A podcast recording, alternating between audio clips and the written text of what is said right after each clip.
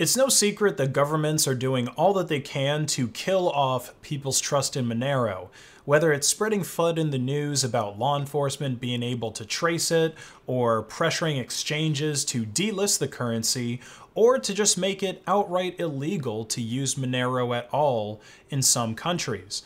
But Monero keeps on going strong because the technology actually works and it keeps proving to work despite all of these attacks against it. But just like any other tech, Monero works best when it's used correctly.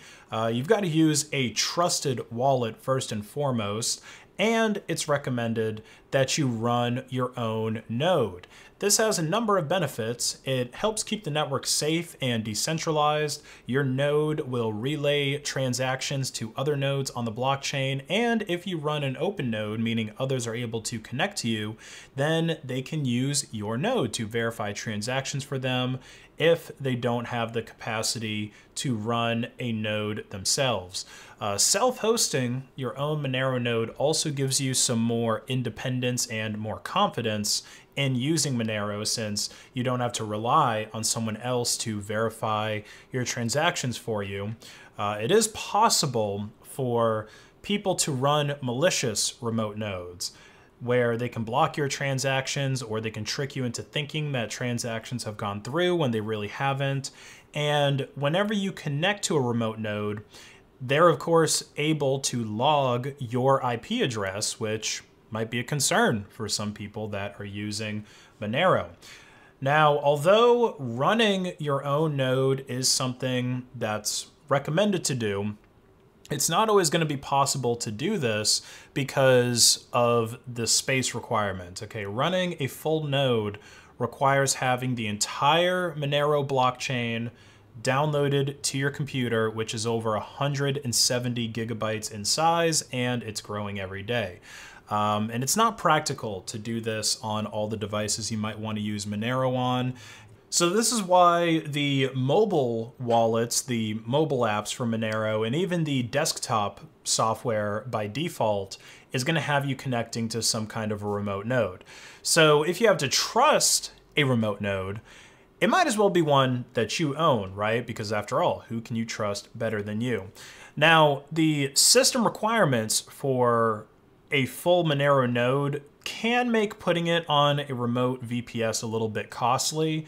Um, I mean, as you see here, you only need a dual core processor and about four gigs of RAM, but you know, that 160 plus gigabytes of SSD space can make renting out a VPS a little bit expensive. So I think a full Monero node is the perfect candidate for at-home hosting on an old computer like I'm doing or on a Raspberry Pi. Now, since you don't have a static IP, or you most likely don't have a static IP at your home, you'll have to either purchase a domain and then use a dynamic DNS service to map that domain to your home IP address, and that's going to automatically update the DNS records whenever your home IP changes. Or you could simply host the full node at home as a hidden onion service and then connect to it that way. So since onions and Monero go so well together, I think we should go with option B. So now I'm going to go ahead and SSH into my Monero node, which is currently running on a ThinkPad.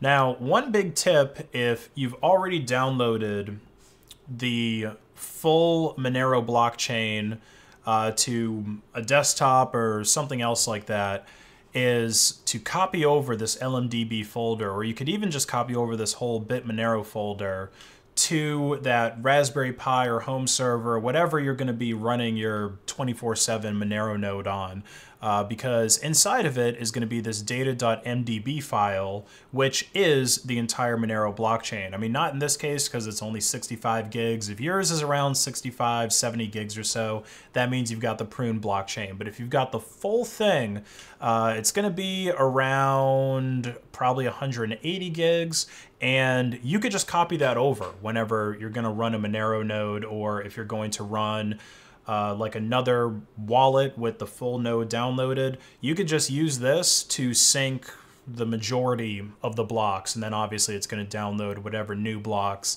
uh, have been added to the blockchain while your wallet was offline. Uh, so anyway, that's uh, that can save you a lot of time with setting this up. And the next thing that you're going to have to do is install Tor. And notice that I'm talking about the Tor service and not the Tor browser, right? Next, you'll want to open up as root your etc tor torrc file. And if you don't want to run a Tor node, then you can skip most of the configuration that's um, in here. But you do need to find the line that says hidden service dir. Uh, uncomment that and also uncomment the one below it, hidden service port, and update the port number both here and at the end to 18081, 18,081. Uh, leave the IP address and on the hidden service dir line, you can also update this to just whatever custom directory you want. And when we save this file, it's going to, well, when we save this file and restart the Tor service, it's going to go ahead and create that hidden service directory with a few files in it that are for the hidden service, which we're going to take a look at in a minute. So right quit that and sudo systemctl restart Tor at default and you can verify that it's working correctly with sudo systemctl status tor at default. And so if you see that it's active running, then you know everything's okay. Now we can get our Monero node running. So the best software to use for running a Monero node is the Monero CLI wallet or that collection of software that you get with the CLI wallet from getmonero.org.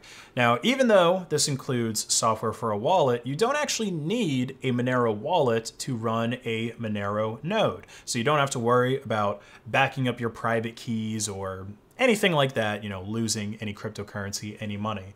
Uh, now, you can download the latest version of this wallet directly to your node box with this wget command right here, and I'll leave that in the description of this video. Uh, and like I mentioned earlier, if you've downloaded the whole Monero blockchain, then you can copy over that LMDB folder, or really this whole BitMonero folder, and this big boy right here, 177 gigabytes, in uh, data.mdb is that Monero blockchain.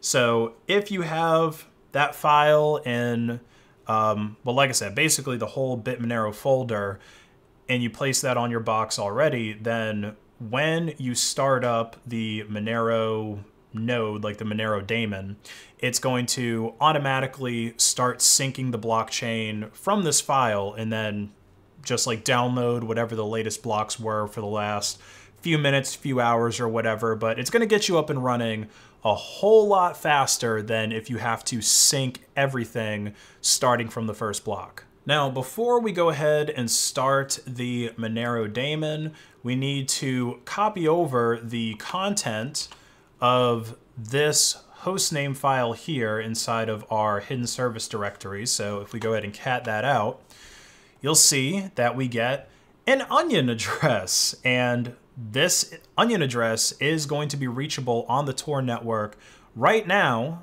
as long as your Tor service is running correctly, um, and as long as you don't have it blocked by any firewalls or anything like that. Um, now, nothing is running on it right now, of course, but let's say you wanted to set up your very own website on Tor. You could follow the same guide and then just use Nginx instead of the Monero daemon or some other software to serve a web page or an FTP server or whatever it is you want to host on the Tor network. And bam, you've got a site that's online or at least it's on the dark web. But when you do this, there's no need to buy a domain, there's no need to fuss with DNS settings or even forwarding ports on your router. Onions just work as long as you're using the Tor browser. Um, and then one other thing that you're going to need to do is inside of the uh, bitmonero folder is a file called bitmonero.conf. Go ahead and edit that. You don't have to be root, uh, but just make sure you uncomment these top two lines. And you can also uncomment this third line as well and then update the username and password variables to a well, username and password if you want to keep your node private. That way, you know, no one else who, well, they would also need the onion address, which I guess kind of makes it private. I mean, I guess it's unlikely someone will randomly stumble upon that. But, you know, if you don't want anyone connecting to your node for whatever reasons, you can go ahead and put a username and password in there. Um, I'm just going to go ahead and leave this one as an open node, though. So now that everything's in place, I'm going to go over to where I unzipped my Monero folder, my Monero CLI folder, and we're going to run that Monero daemon, uh, Monerod, I guess, right there. And so it's going to tell you that it's uh, loading up and the synchronization has started. You can see that my node is 47 blocks or about 1.6 hours behind. Um, and it's already synced up 20 blocks it's going a whole lot faster, right? Like imagine having to download all, what is this, 3 million some odd blocks yourself. It would take a very long time. And it says that we are now synchronized with the network. All right, so now if we come over to this Monero wallet, we should be able to add in our remote node. And of course, make sure that you put HTTP at the beginning of it.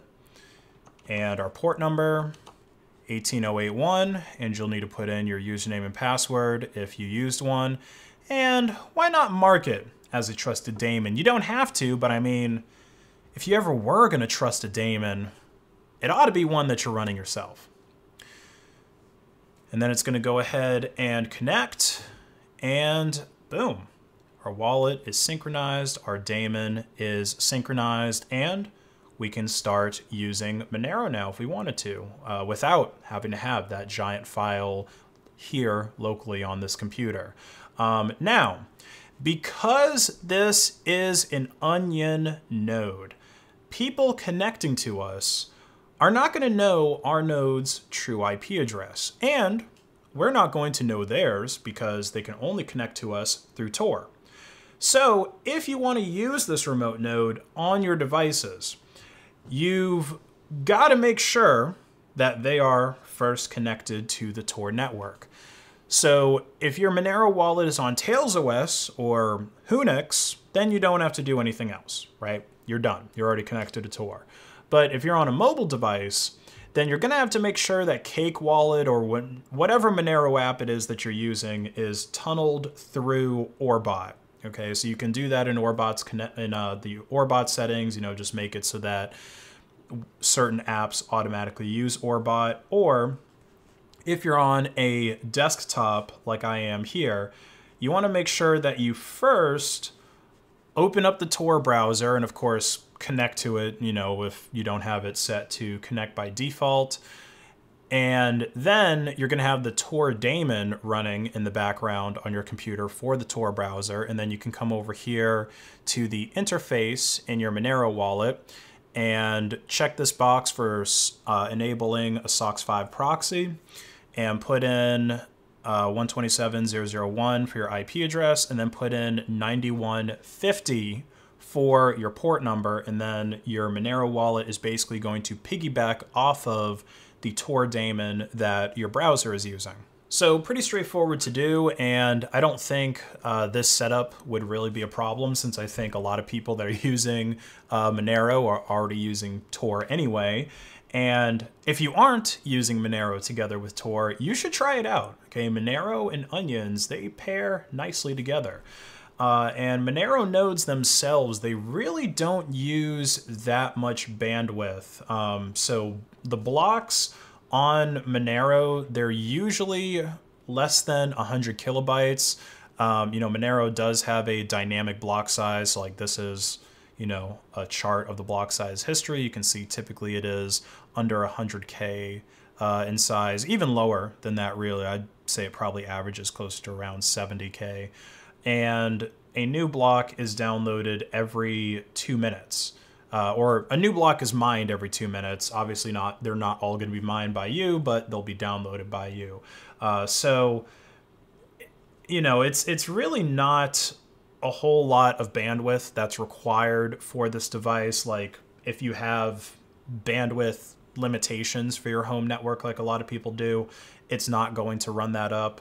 Um, and it's also something that the Tor network is more than capable of handling. And of course, if you're running a Monero node like this, um, you're only a few edits away from actually running a Tor node. Okay, like the file that um, that we were just editing here.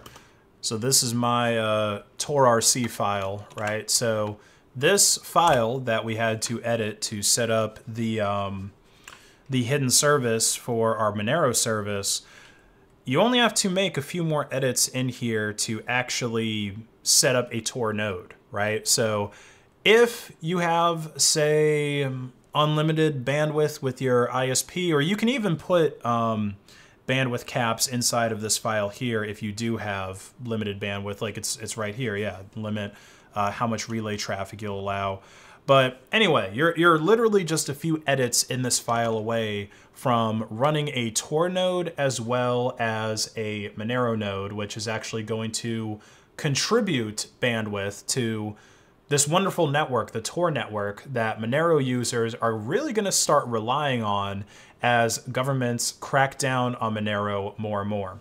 But that's it for this video, guys. Like and comment to hack the algorithm, and consider shopping at my online store, based.win, where you can buy Libre merch and also pay in Monero, which is going to earn you an automatic 10% discount at checkout. Check it out, and have a great day.